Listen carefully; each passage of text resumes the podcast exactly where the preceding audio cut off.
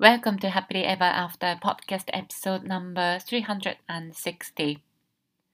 今日のゲストは四国在住で助産院で助産師として働かれている佐々木若菜さんです。若菜さんは日本ではわずか1%の割合と言われている助産院でのお産に携わっています。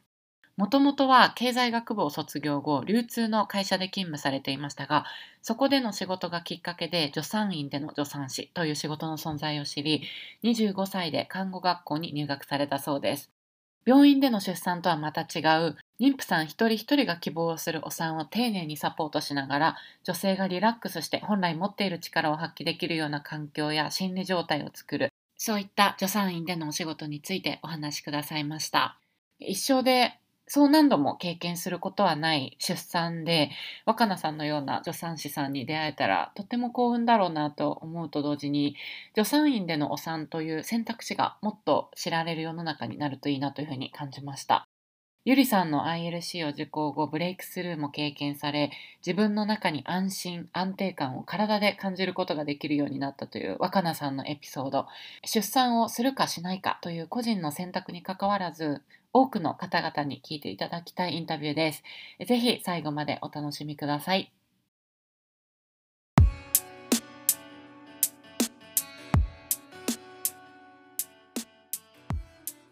こんにちは。キャリアとビジネスのサクセスコーチ、吉川ゆりです。私は使命や人生の目的とつながって自分の人生を最大限に充実させたいと思う女性のお手伝いをしています。このポッドキャストは今もやもやしていたり、今の状態にはある程度満足しているけれど、もっと大きなこと、次のレベルで何かできるんじゃないかなと思っている女性のヒントになればという思いで配信しています。私たちは一人一人素晴らしいギフトをもらってこの世に生まれてきました。そのギフトを活かすことによってパズルのピースみたいにこの世の中で自分なりの役割を果たすことができます。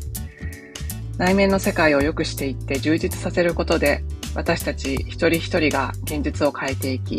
周りの人、世界にもいい影響を与えていくことができます。ソロエピソードではコーチング、NLP、瞑想、マインドフルネス、ヒプノセラピーなどに基づいたマニアックな意識や自己啓発に関するお話をしています。インタビューエピソードでは世界で活躍する女性のライフストーリーをお聞きして、いろんな生き方、働き方、そして自己実現の仕方があるということをお伝えしています。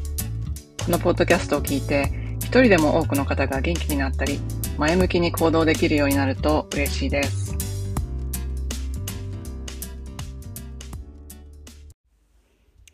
エピソードに入る前にお知らせがあります。えー、今月、無料の Facebook メンタリングコミュニティの方で、ハイパフォーマンスチャレンジというのをやっています。まあ、5日間のチャレンジで、2月いつでも参加していただけたらいいんですけど、ハイパフォーマンスって、あの、なんかすごい特別な大きい目標のある人のためのようなイメージあると思うんですけど、実は、本当に大事なことに人生の限られた時間を費やすっていうあの人生の満足度めちゃめちゃ上がるための一つの習慣体系みたいな 感じなんですね。で、それについてのチャレンジを実際にやっていただいてどんな感じかっていうのを考えてもらう、感じてもらうっていうようなイベントです。で、それに付随して、私がやっている6ヶ月のハイパフォーマンスマスターマインドっていうのがあるんですけども、これすごく少人数のグループコーチングプログラム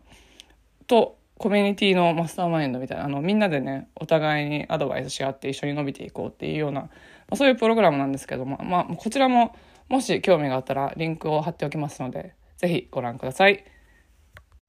今日のゲストは四国在住の助産師佐々木若菜さんです。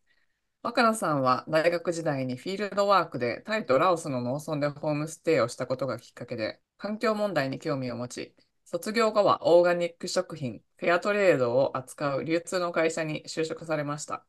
結婚を機に助産師を目指して看護学校に入学され、29歳で助産師免許を取得されました。現在は助産院で助産師として働かれています。若菜さん、今日はよろしくお願いします。よろしくお願いします。若菜さんは私の ILC プログラムに来ていただいたのがきっかけで知り合ったんですけれども、あの、はい、インタビューをスケジュールするときも、なんかすごい大変っていうか、大変そう。お産がいっぱい入ってる感じなんですよね、きっと。多くはないんですけど、こういつお産が始まるかわからないっていう、いつ呼ばれるかわからないっていうのがあって、なかなか予定を入れづらい。そうですよね。うん。はい。お休みとかはどうしてるんですか？どうやって取るんですか？あ、お休みは結構あるんですけど、あの、まあ、お休みも、その対象者の人がいたら24時間呼ばれる可能性はあるっていう感じ。あ、そうですよね。うん。そしたら、最初に自己紹介をお願いしてもいいでしょうか？はい。えっと、愛媛県で助産師、助産院で働いています。佐々木若菜と申します。はい。お願いします。深いですか？えっと、大学時代、大学の時は全然関係なかったんですよね、医療と。そうですね。経済学部に一浪して入りました。経済学部はなんか選んだ理由とかがあったんですか？経済学部は、まあなんか、その前高校生の時は、あの、学校の先生になりたいなと思って、教育学部とかを受けて、でも、あの、全部落ちて で、一浪してるうちに、なんかちょっと学校の先生違うなって思い出して、で、たまたまなんか、えっと、経済ネットワーキング学科っていう学科で、フィールドワークとかもあって、面白そうだなっていうのがたまたま経済学部だったっていう、たまたまだったっていう感じであ、そうなんですね。あ、じゃあ先生を目指していて、なんか方向転換。で、え、それは何が伝統的な経済学部と違うんですか？まあ、1、2年生の頃とかは、そういう普通の経済とかも勉強するんですけど、あ、でも1年生の時から結構、あの、フィールドワークとかが入って、で、タイにつながりがある先生が連れてってくれて、大使館行ったり、いろんな地方に行ったりっていうので、あの、農村とかでホームステイさせてもらう経験ができました。うん、どんな感じなんですか？行ったら。そうですね。まあ私が行ったのも25年も前の話なんですけど、東北の農村部に行ったんですけど、まあ、煮炊きするのは、まあ、炭でして、で、こう、タイなんで、服を着たまま水浴びをして、みたいな感じ。家族がこう、ラオスとかは、まあ、家族が一緒にいる、常にみんなで、こう、大家族でいるっていう感じだったんですけど、まあ、タイに行った時に、その、お父さんがいなくて、お父さんはって聞いたら、お父さん、あの、バンコクに出稼ぎに行ってるって言われて、どうしてって言ったら、まあ、その、緑の革命っていうのが、1960、70年代にあったと思うんですけど、それで結構、こう、日本の企業とかも、あの、例えばキャッサバとか、そういう農産物を、こう、タイに行って、タイの人に作ってもらって、それを加工して輸入するみたいな大事業っていうかそういうのがあって、でもそれってすごく大量の農薬とか高価な機械とかを買って、こう、大規模にやってた事業なんだけど、結局、こう、土地が痩せたり、病気になったりとかしてしまって、それが長く続けられなくて、で、残ったのが借金だけ、みたいな感じで、で、お父さんは借金を返すために、バンコクで、あの、タクシー運転手をしている、感じの家庭があって、で、その時に初めて、なんか、キャッサバってその加工して日本にもすごく輸入されているような食材で、で、あと、エビの養殖場とかも見に行ったんですけど、ここで、あの、お前たち日本人がエビをたくさん食べるから海が汚れるんだ、みたいなことを直接言われたりとかして、エビもすごくこう、薬をいっぱい使うので、なかなかこう、持続して同じところで続けられないっていうのがあって、で、あの、そういうので、あ、自分の生活ってこういうところとこんな風な感じで繋がってるんだっていうのを初めて知って、結構ショックで それで環境問題に興味を持っていったっていう感じです。うん、あそうだったんですね。うん、その流れでオーガニック食品とかそういうことですよね。そうですね。うん、あでも25年前とか言ったらまだフェアトレードとか全然なんかもう走りみたいな感じですよね。そうですね。ちょうど始まったぐらいの感じですね。そこでどんなお仕事をされてたんですか？まあそこではあの2年間しか結局働かなかったので、まあ最初新卒で入って営業職のまあ会員さんの電話対応とかクレーム対応とかそういう仕事をしていたんですけども、まあそのやっていることはあの会社がやっていることはその農薬の危険性を歌うよりなんか有機農業の美味しい大根を売ろうみたいな感じでやってるところでまあ面白い人もたくさんいて、面白い会社だったんですけど、日々自分がこうする仕事はまあ結局事務職というか、そういう内容だったので、まあなんかこれ長く続けるのも、うんなんか違うかな、みたいな感じで言いました。うんで、そのお仕事をやっている時に結婚されて辞めたって感じですか？そうですね。まあ、結婚しようって思った時に、あの、私はずっと専業主婦だった母に何かこう手に職をつけなさいみたいに言われて育ったんですけど、まあ自分が結婚するっていうのがあまりこう予定外だったので、まあ、結婚するんだったら子供も産むかもしれないし、なんかこの仕事を子供をなんか預けながらするほどの好きじゃないなって思って、やっぱ手に職をつけたいなって思った時に、まあ、会社の中で、やっぱあの、そういう有機農産物とかを助産院とかに営業をかけて、ちっちゃいお子さんがいるお母さんたちがそういうのを求めてたりので、で、そういう助産院の助産師さんが、なんか自然なお産って、畳の上にお布団敷いてお産するんですよとか、女性が持ってる力をこうなるべく発揮するようにしてお産するんですよっていう記事を読んで、あ、面白そうって思って、で、今ならちょっとまだやり直せるというか、それをできるかもしれないって思って、で、25歳で看護学校に入りました。うん、その看護学校ってそういうふうに入りな、なんか社会人で入り直しみたいな人とかもいらっしゃるんですか？そうですね。結局、えっと、1割の同じぐらいの年齢、20代の仲間がいました。うー結ん、そうなんですね。うん、あえ、助産師さんも国家資格ですか？そうですね。日本では看護師で3年学校に行って看護師資格取ってから、1年間また助産師学校に行って助産師資格を取るっていううん制度になってるんですけど、まあ、外国では必ずしもそうではなくて、助産師だけのこう教育を受けて助産師だけ取ればできるっていうような国もあったりします。うんじゃあ、そのお子さん生まれるのはもっと後ですか？学校終わった後ですか？そうですね。まあなんか働き出してすぐ子供を産むのもちょっと 経験が積めないなと思っていて、で、えっと、29で資格取ってから働き始めて、まあでも31の時に2年少しぐらい働いて、まあ子供が欲しくなって、31の時に子供を産んで、それで、えっと、上の子が1歳半の時にちょうどあの3.11が起こったっていう、あの、千葉にいたの感じでした。そしたら、なんかその看護学校で結局4年勉強してたってことですよね。そうですね。え、それって結構大変じゃなかったですか？学生離れてまだそんな4年も学校行くとか。そうですね。なんかまた受験の時にはなんか数学を勉強し直したり、その、うんまあ一番辛かったのはやっぱりその私病院がもともと好きじゃないけど、病院に実習に行ったり、その病院での医療の勉強を4年間しないといけないっていうのが結構、うん、しんどかったですけど、でも、うんまあ友達がいたので、友達と支え合ってっていううーん、なるほど。え、助産師さんってどういう仕事なんですか？男子は、えっと、助産、まあ、お産に関することと、妊婦さん、えっと、直婦さんっていうのは生まれた後の女性のことなんですけど、あと、まあ、新生児の保健指導とかに関わるっていう仕事なんですけど、えっと、助産師だけで正常なお産は扱っていいっていう法律になっているので、まあ、病院で産む人がほとんどなんですけど、助産師だけでもお産は正常なお産だったら扱っていいっていう、お産にまあ関わることとか、まあ、あの、母乳育児とか、赤ちゃんの育児のことをアドバイスしたりとか、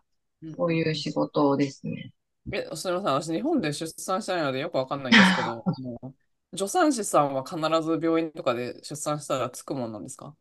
必ずではないかもしれないです。あの、いなければいけないわけではないので、お医者さんと、例えば看護師さんでお産っていうこともあると思いますけど、多くの人は、まあ、まあ、助産師も多くの助産師は病院で働いているので、先生は本当に最後のとこだけ立ち会うみたいな感じなので、お産って経過がこう長い人もいるじゃないですか。そういうのはもうずっと助産師だけで、こう経過を見てうんっていう感じです。あ、そうなんですね。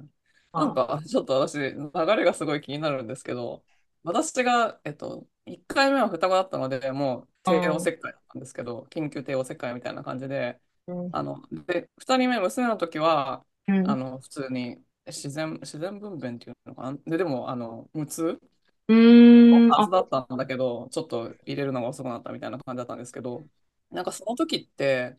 なんか部屋で待っていて、なんか私はドゥーラさんがいたので、ああ、はい。一人でやる時どういう感じかわかんないですけど、とにかく個室みたいなところでずっと待ってて、たまにあ、看護師さんがチェックしに来るみたいな。あ、で、看護師さんがなんかその、どれくらい空いてるかをチェックしに来て、あ、こはい、れくらいはい。だったらもうそろそろ分娩室に行きましょうって言って、そこで初めて先生が、まあ先生はなんかかかりつけの先生がその病院で出産はい、してくれるから知ってる先生だったんですけど、そこであ、初めて先生が入ってくる。で、あの、麻酔の人が先にいるみたいな感じなんですけど、日本もそういう感じなんですか？そのドゥーラさんっていうのは、やっぱずっとそばについててくれるんですか？あ、ドゥーラさんは私が雇った人なので、あああの、病院に着いた時から呼んですぐ来てくれて、もう何をしてるかって言ったら、もう横で応援してくれるみたういな。なんかあの、え、先生は、先生とか看護師さんは基本赤ちゃんを見るから、なんか妊婦さんを見てる人みたいな。ーで、なんん、か一緒に歩いてくれたりとか、あとリラックスさせてくれたりとか、ずっとそういうことをしてるんですけど、で、なんか、私はこういうバースプランがいいですみたいな先にん、つういて、それをちゃんとお医者さんがやってくれるように、あの、その、私喋れないじゃないですか、いきーなり。ん、それをちゃんと代弁して、なんか私に異変があったらいち早く気づいてくれるとか、う気ん、失ったりとかしたんですけど、そのうん。時にこうなんかふふってこうアロマかなんか嗅がしてくれて、気戻ったりとか。失ったんです。そう、なんか出血、最後出血すごいして気をみあたいで、うおーっあ、てなんか冷たくなって暗くなったんですよ、いきなり。うん、うん。でもお医者さんは赤ちゃん必死で出してるところで、で、ドゥーラさんがなんかいろいろ言ってくれたみたいなんですけど、よくそのあたりは自分も気を失っててわかんないんですけど、そういう感じだったんですよね。ルーラさんとは妊娠中もお会いしたりするんですか？ドゥーラさんはなんか面接みたいなのが最初にあって、で、バーうん。スプラン立てるための面談みたいなのがあって、まあなんかでも後期ですね。なんか、私の夫は絶対分娩室嫌だみたいな、なんか血とか怖いみたいな感じで。うで、ん。母は日本から来るので、うあん。の、母の方がなんか、英語とかで分かんなかったら、うん。パニックったりしたら困るじゃないですか。で、あの、そういう英語とかも分かる人で、誰かサポート、なんか一人じゃ嫌だなって思ったんですよ。で、そしたらドゥーラさんっていう人を、その産婦人科のお医者さんが紹介してくれて、その人も子供がいてっていう女の人で、うなんかそのん。人に、なんかとにかく生まれるまでずっとついてくれてくれるんですよ、病院に入ってから。うん、うん。それはもう長時間になったとしても、ずっとその人がもうそうです、そばに。そうです。うん。いいですよね。そういう制度は日本にはないくうん、て、それをまあ助産師がしてるっていう感じうね。ん、そういうことなんですね。病。的なまあ知識とか経験を持った助産師がそこにずっと関わるっていう感じで、助産院の助産師はよりそこにずっと同じ人が検診とかもして、妊娠初期からずっとお産後まで一人の人がまあ担当して、まあ助産院によって違うところもあるんですけど、う関んわるっていう感じ。それはすごいいいですよね。え、で、なんか、その、私のお医者さんとかは、もし自分が何かの、もう何かの不慮の事故とかで行けなかったらバックアップがいるみたいな状態だったんですけど、助産師さんもそんな感じなんですか？ああ、そうですね。まあ大体必ず二人ではお産に関わるようにしてますし、そうですね。何かあったら応援を呼んで、必ず二人で体制は取れるようには。すると思いますね。え、でもそしたら、長い休暇とかはどうやって行くんですか？なんか、ああ、な、時期とかによって。そうですね。まあ人によると思うんですけど、例えば私の場合、今月は受け持ちの生まれるそうな人がいないんですよ。だから、そういう時とかに 取るとか、おー、なる3月。予定日、4月予定日の人は今いるんですけど、うん、そういう時期にするとか。うん、そうなんですね。なかなか難しいですね。子供とかの学校の関係とかがあったら。そうですね。ううん。ん。あの、そのニュージーランドではもう継続ケアを基本としていて、こう、妊娠した女性が助産師かドクターかどちらかその継続ケアを受ける人を選んで、その人うん。がずっと継続して関わるっていう制度があって、で、日本でもやっぱ病院で産む人でもそうやって助産師が継続して関わるっていうのが大事だっていうので、今動いてる人たちで、私もあの、すごくそう思ってます。うん。いやーなんかやっぱあのずーっと会ってる人私の場合はドクターだったんですけどうん。ずっともうそれは上の子の時からずっと一緒のドクターだったんですけどやっぱしなんかちゃんと分かってる人が来るとめっちゃ安心しますよね。そうなんですよね。どうしても今、あの、日本で病院で私も働いてて、お産の時陣痛が始まって来たら、たまたま夜勤だった私がいて、はじめましてよろしくお願いしますって言って、お産に関わるけど、時間が来たらまた勤務帯で次の人に受け渡して、で、次の人がまたはじめましてって言って、お産にずっと関わるっていう感じになるんですよね、病院の場合。なので、まあ、病院で働く、だから逆にそうやって助産師はちゃんと休暇を取れたりとか、勤務が終わったらまあ私はちゃんとオフになれるみたいな感じなんですけど、うん、そういう違いがありますね。うーん、あ、そうなんですね。うん。なるほど。いや、お産の仕事はすごい感動すると思うけど、めちゃくちゃ大変な、なんか何時間かかるかわかんないとか。ですね。うん。結構なんか知らなかったんですけど、結構命がけなんですよね。みんな産んでるから、なんかするって感じなのかなって思ったけど。そうですね。だからそれをまあなるべく安産に持っていくのも私たちの仕事で、ご妊娠中からその人の生活が、あの、食事どんなものをとってるとか、お散歩して、動、体を動かしてるとか、やっぱりこう、昔の人ってこう、しゃがんだりするのが、あの、和式トイレとか畑仕事とか、しゃがんだりする筋肉がちゃんとこうしなやかだったんですけど、今の人ってテーブルと椅子と、洋式便座と掃除機とみたいな感じの生活だから、その辺のこう筋肉がちょっとこう、衰えてるというか、そういう部分があるので、じゃあ、あの、どういうふうに体を動かして安産に持っていくかとか、体重増やさないようにしようとか、体を冷やさないようにして、どうやって体を冷やさないようにしたらいいかとか、を一緒に妊娠中から毎回会って話して、で、一緒に考えていって、お産に向けていくっていう感じの関わりをしてます。あ、そうなんですね。ううんん。で、今は助産院、む昔は病院で働いてて、今は助産院で働いてるって感じなんですか？はい、そうです。うんうんうんうん。その助産院での助産師さんはもっと関わりが深いって感じなんですか？どういう感じなんですそうですね。まあ、その絶対数も違うので、やっぱり病院で勤務してた時は、あの、一度にもう6人とか7人とかの産後の人と、プラスお産の人を一度に一人で見なきゃいけない環境なんですよね。だから、お産の人にずっとついててあげたくても、ちょっとおっぱいが吸えないって呼ばれたら、ちょ、ちょっとこ、まだそんなにね、旦那さんもいてくれるし、ちょっとごめん、おっぱいの人見てくるから、ちょっと待っててくださいって言って、おっぱいの人見に行って、みたいな感じだったんですけど、まあ、助産院はそこの施設にもよると思うんですけど、やっぱ病院よりかは数が少ないので、まあ、ゆったり、もう1対1でずっと関わっていられるっていうか、で、受け持ちだったら、まあ、ずっと付き添ってっていう感じなので、そうなんですね。えーえ、助産院で産むと、なんか、その装置が、病院のっていっぱい装置があるけど、ああいうのがないみたいな感じなんですか？そうですね。私が働いてる際はもう本当家みたいな感じで、こう知り合いの人ん家に行くみたいな感じでみんなリラックスして、こんにちはって来るんですけど、一応最低限の医療はできるように、あの、エコーで超音波で赤ちゃんの大きさを測ったり、出血が多くならないように、お薬も、あの、先生からあらかじめ、こういう薬は必要な時は使っていいですよっていう指示をもらっておいて、必要な時は使うっていう酸素もありますし、でも必要ないことの方が多くて、やっぱり安産に進むためには、そういう女性が、あの、緊張するとやっぱりお産って進まなくて、こう、見知った人と会って、で、リラックスできるような環境にあると、女性本来持ってるその時に大事なホルモンとかがうまく働いて、で、お産がこうスムーズに進んで、で、異常にも移行しにくいっていう、その働きがうまくいくように環境を整えるっていう感じ。なので、高3の時もこうなるべく、高校とこうね、明かりがついてるとすごい緊張しちゃうけど、ちょっと薄暗くしたりとか、家族が立ち会えるようにしたりとか、姿勢もお布団の上にビーズクッションみたいのを置いて、その時にもうしたいような感じで勝手に動いてもらうのに私たちが合わせていくっていう感じなので、リラックスした中でこう進んでいくっていう感じですね。あ麻酔はない感じなんですか？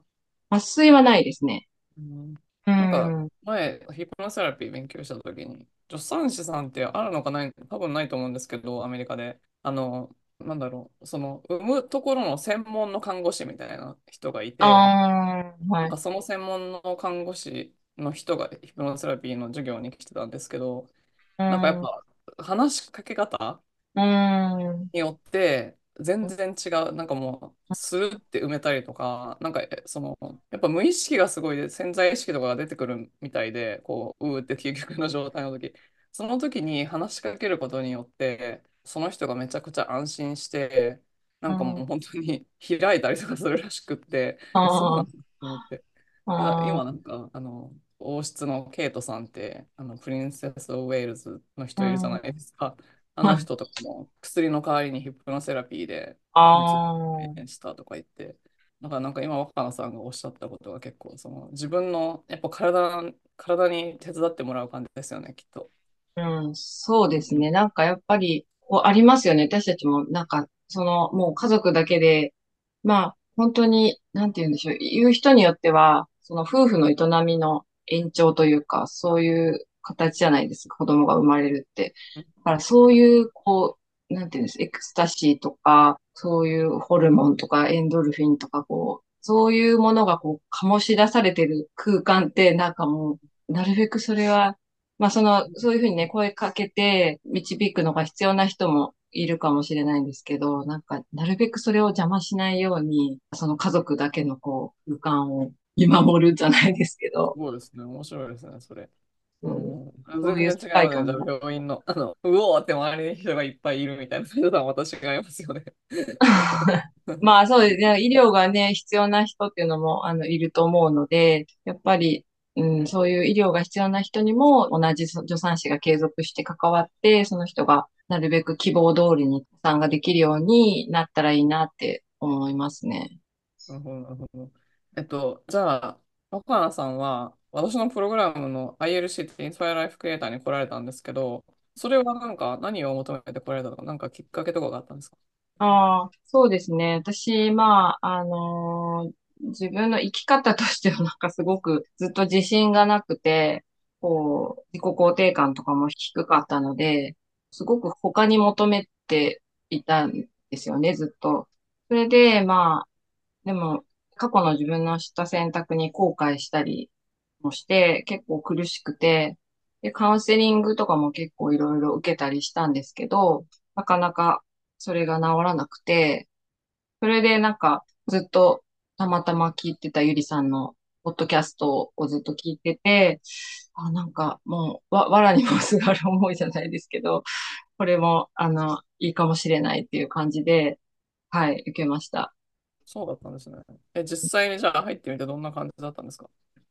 そうですね。やっぱり、あの、カウンセリングってこう、私がしている話を、こう、ちょっと言い換えてくれたりとかしながら、こう、アドバイスをしてくれてっていう感じなんですけど、ゆりさんのプログラムは、こう、自分と向き合うのがすごく時間が多くて、本当あの時は、他の仕事とそれ以外一切できなかったみたいな感じで、なんか、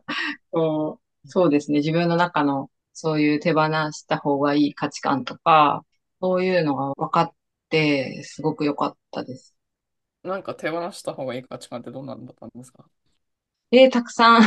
りますけど、そうですね。やっぱり、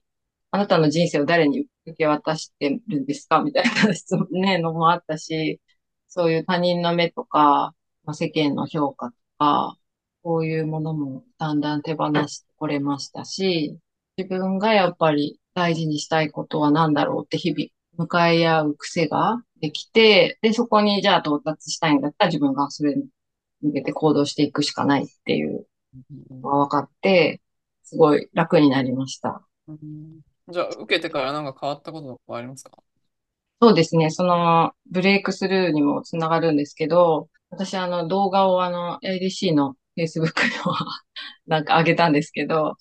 あの、その46歳の誕生日の数日後に満月の日があって、で、すっごいその日はなんか、うつうつして、なんかもう一日本読みながらずっと号泣していて、外に出れないぐらいの感じでいたんですけど、まあなんかちょっと用事があって夜は出て、で、たまたまなんかその、寒月祭をやっていて、ちょっと街の方で。それでなんかすごい美しい音楽を生で聴いて、それもなんか号泣して、あーってなった日の次の朝、布団で目が覚めたら、なんかこう、自分の中にすごい安心したものがあることを感じて、あ、なんかこれがずっと欲しかったんだっていうのを感じて、そこからなんか自分のことを、なんかあったとし、しんどいこととか、ちょっとネガティブなことが出てきても、自分の中の対話で自分で慰めたりとか、自分で解決できるっていうか、他に求めなくなったというか、そういう安定感というか、そういうのが持てるようになりました。うーん、すごい、満月で脱皮したんですね。すごくないですか？それ満月の後、寝たら。なんか脱そう、すごい。多分なんか、今までのいろんな積み重ねで、その時が来たんだと思うんですけど、でもなんかこう、目が覚めた時に、なんかじわーって、その体感覚として感じられたので、いつもなんか頭でこうしなきゃみたいのがあったのが、なんかすごい納得感が違うという。うー。うんん。なんかそんなに腹落ちにこだわらなくていいとかっていう人もいたけど、ああ、やっぱでも腹落ちできるとこんなに違うんだな、みたいな。うん確かにそうですよね。うん。いやもう体で感じるってやっぱ最強ですよね。ですね。なんか、そんな時が来ると思ってなくて、うん。なんか来たので、うんびっくりしました。あ、猫ちゃん。うん、なんか、天井の上にね。え、天井の上に猫来るんですか？すごいですね。えー、ありがとうございます。じゃあ、えっと、これからどんな世界を作って、どんな役割を果たしていきたいっていうのがあったら教えてください。そうですね。やっぱり、まあ、出産って、あの、産む、産まないって本当に人それぞれだから、産まない女性についても自分が選択して自分が希望通りに周りにしてもらえるっていうのは大事なことだと思うんですけど、まあ、私はその産む女性の今サポートをしてるので、出産ってすごく、なんですかね、女性がこう動物の勘を取り戻すすごい機会だと思っていて、なんか自分の中の自然というか子供がね、こう宿って、で、こう自分の食べたものが血となり肉となり、こう子供が育っていってっていうのを感じて、すごい感覚とかも敏感になったりするし、すごくこう頭で考えてたとしても、それが覆されるくらいなんか体での変化がもう大きくて、出産体験とかもきっとどんな人に聞いてもなんかこう、すごい詳細に覚えてるぐらいのすごい体験じゃないですか。そういう時に、やっぱりこう、すごく大切にされるっていう経験をしてほしいなと思っていて、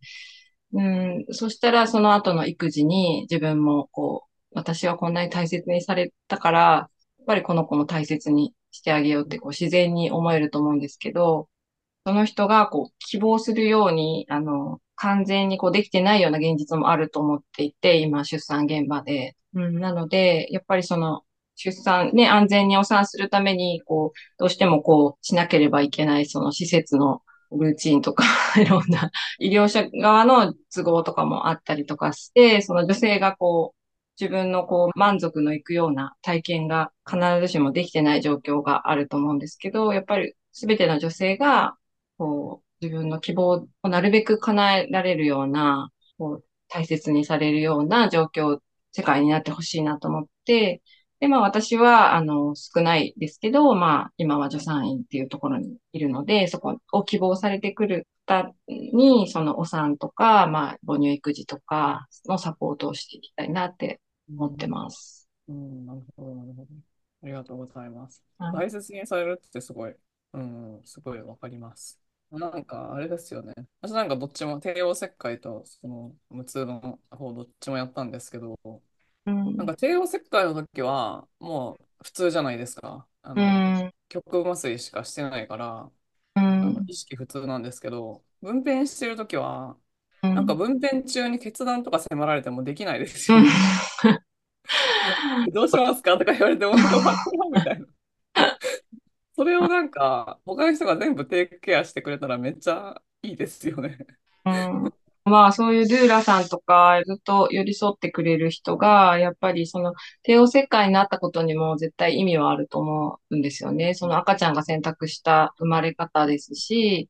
何かこう意味があってそういう形になったと思うので、そういうことをこう、やっぱり産む女性があの、ちゃんと納得っていうか満足していけるように寄り添うような存在の女性ってすごく大事だなと思っているので、すべての女性にはそういう存在が必要だなって、どんな産み方をするにしても。うん、そうですね。そうですね。うんうんじゃあ、えっと、今、もやもやしてる人に一歩踏み出すアドバイスがあったら教えてください。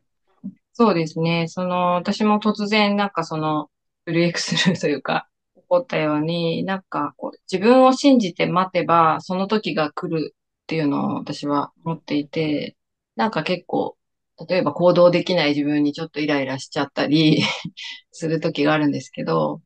でも、いつかその時が来るって自分を信じたら、きっと来ると思っていて、そういう自分を信じて待つっていうことができたら、例えば子供とか周りの人のことも同じようにそうやって待つことができるようになると思うんですよね。なので、はい。そうですね。うん。自分を信じるってことですか？そうです。信じて待つと、きっとベストなタイミングで、なんかこう、自分が動き出す時がやってくるっていうか、っうんていう気がします。なるほど、なるほど。うん。ありがとうございます。そしたら、おすすめの本とかがあれば教えていただけますか？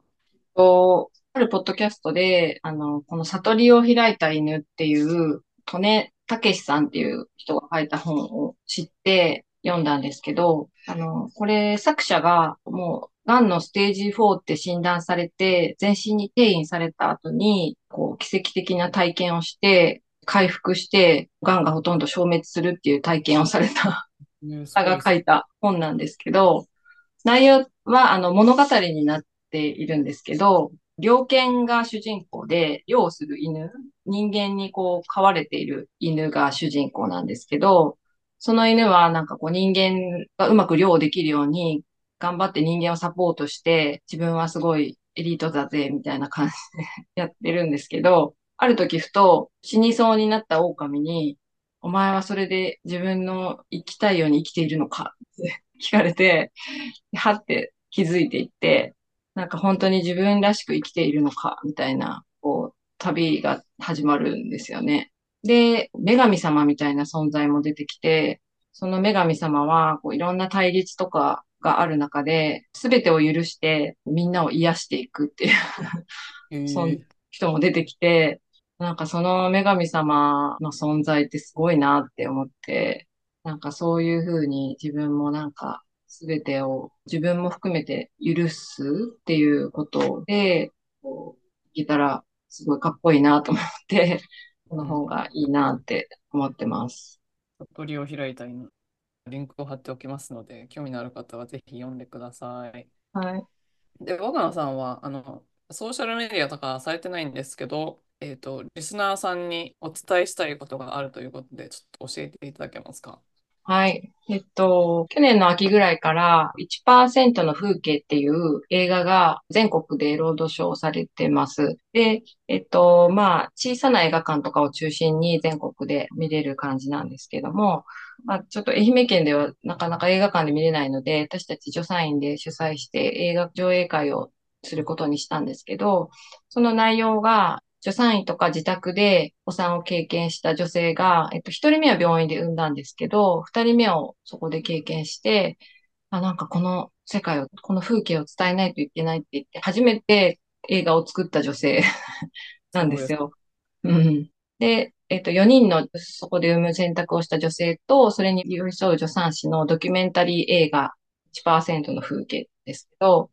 まあその病院で生まれるお産が本当に99.8%ぐらいなんですよね。実際にはもう1%もないぐらいなんですけど、もうちょっと増えてもいいのになって私は思っていて、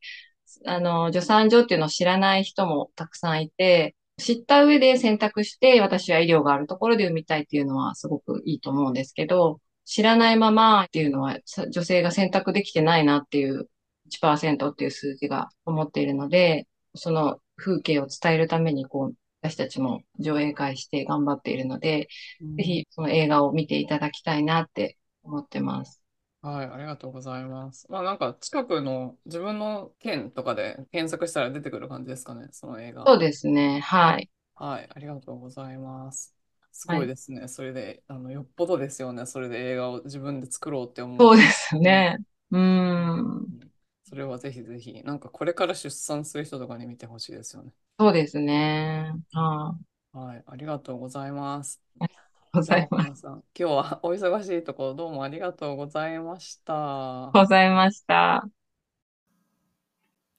最後までお聞きいただきありがとうございました。このポッドキャストがお役に立ったら配信登録、レビューまたは星マークポチッとを押して多くの方にこの番組が届くようお手伝いいただけると嬉しいです。今よりもっと高いレベルの自分になって行動できるようなコーチングセッションに興味のある方は、ショーノートのリンクから体験セッションにお越しください。また、現在、もやもやからやりがいを見つける20の質問ワークシートをプレゼントしています。今の自分のお仕事よりも、もしかしたらもっと自分が貢献できたり、やりがいを感じたりできるお仕事があるんじゃないかなと思っている方、そういう思いがあるなら、あなたのこれからの使命は別のところにあるのかもしれません。そのヒントを見つけるために、ぜひワークブックをご活用ください。プレゼントを受け取るリンクもショーノートにあるので、チェックしてみてくださいね。